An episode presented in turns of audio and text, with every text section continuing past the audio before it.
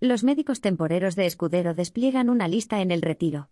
Madrid, 8 de mayo Médicos especialistas que van a la huelga a partir del próximo martes contra la temporalidad han desplegado este domingo en el Parque del Retiro una lista con sus nombres, sus especialidades y los años que llevan con contratos temporales, bajo el epígrafe Los temporeros de Enrique Ruiz Escudero y de Antonio Zapatero, consejero de Sanidad y viceconsejero de Salud Pública y Asistencia Sanitaria, respectivamente.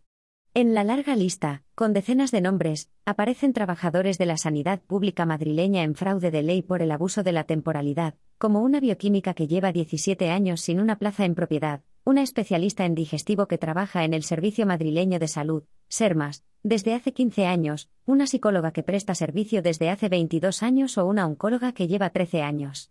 Las plataformas de Médicos Unidos por sus Derechos, MUD, Médicos y Facultativos No Fijos de Madrid, Somos Urgencias y la Asociación de Médicos y Titulados Superiores de Madrid, AMITS, han promovido esta acción que han difundido a través de Twitter antes de la huelga indefinida convocada a partir del próximo 10 de mayo para exigir el fin de la temporalidad. La huelga indefinida se desarrollará desde las 8 de la mañana del próximo martes y afecta al personal facultativo estatutario, laboral y funcionario que presta servicios en los centros hospitalarios adscritos al Servicio Madrileño de Salud, SERMAS.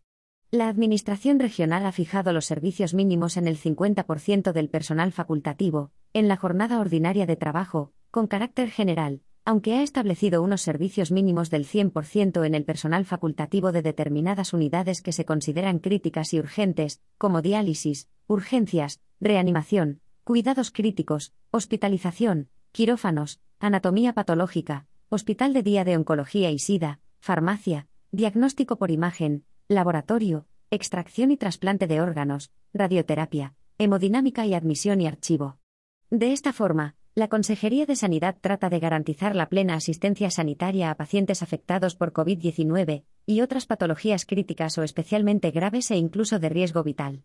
En la jornada complementaria de trabajo, la Administración madrileña ha fijado unos servicios mínimos del 100% del personal facultativo con guardia programada cada uno de los días de huelga para atender todas las actividades sanitarias urgentes. El comité de huelga está en desacuerdo con los servicios mínimos por considerarlos abusivos.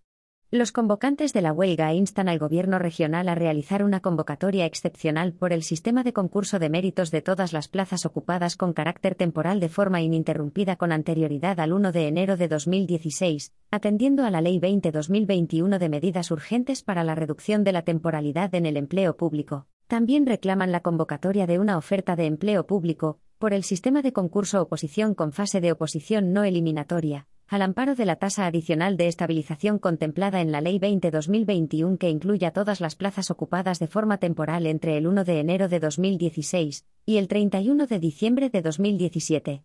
Una vez finalizados estos dos procesos, la convocatoria excepcional y la tasa adicional de estabilización, exigen un concurso de traslados antes de continuar con otras ofertas de empleo público.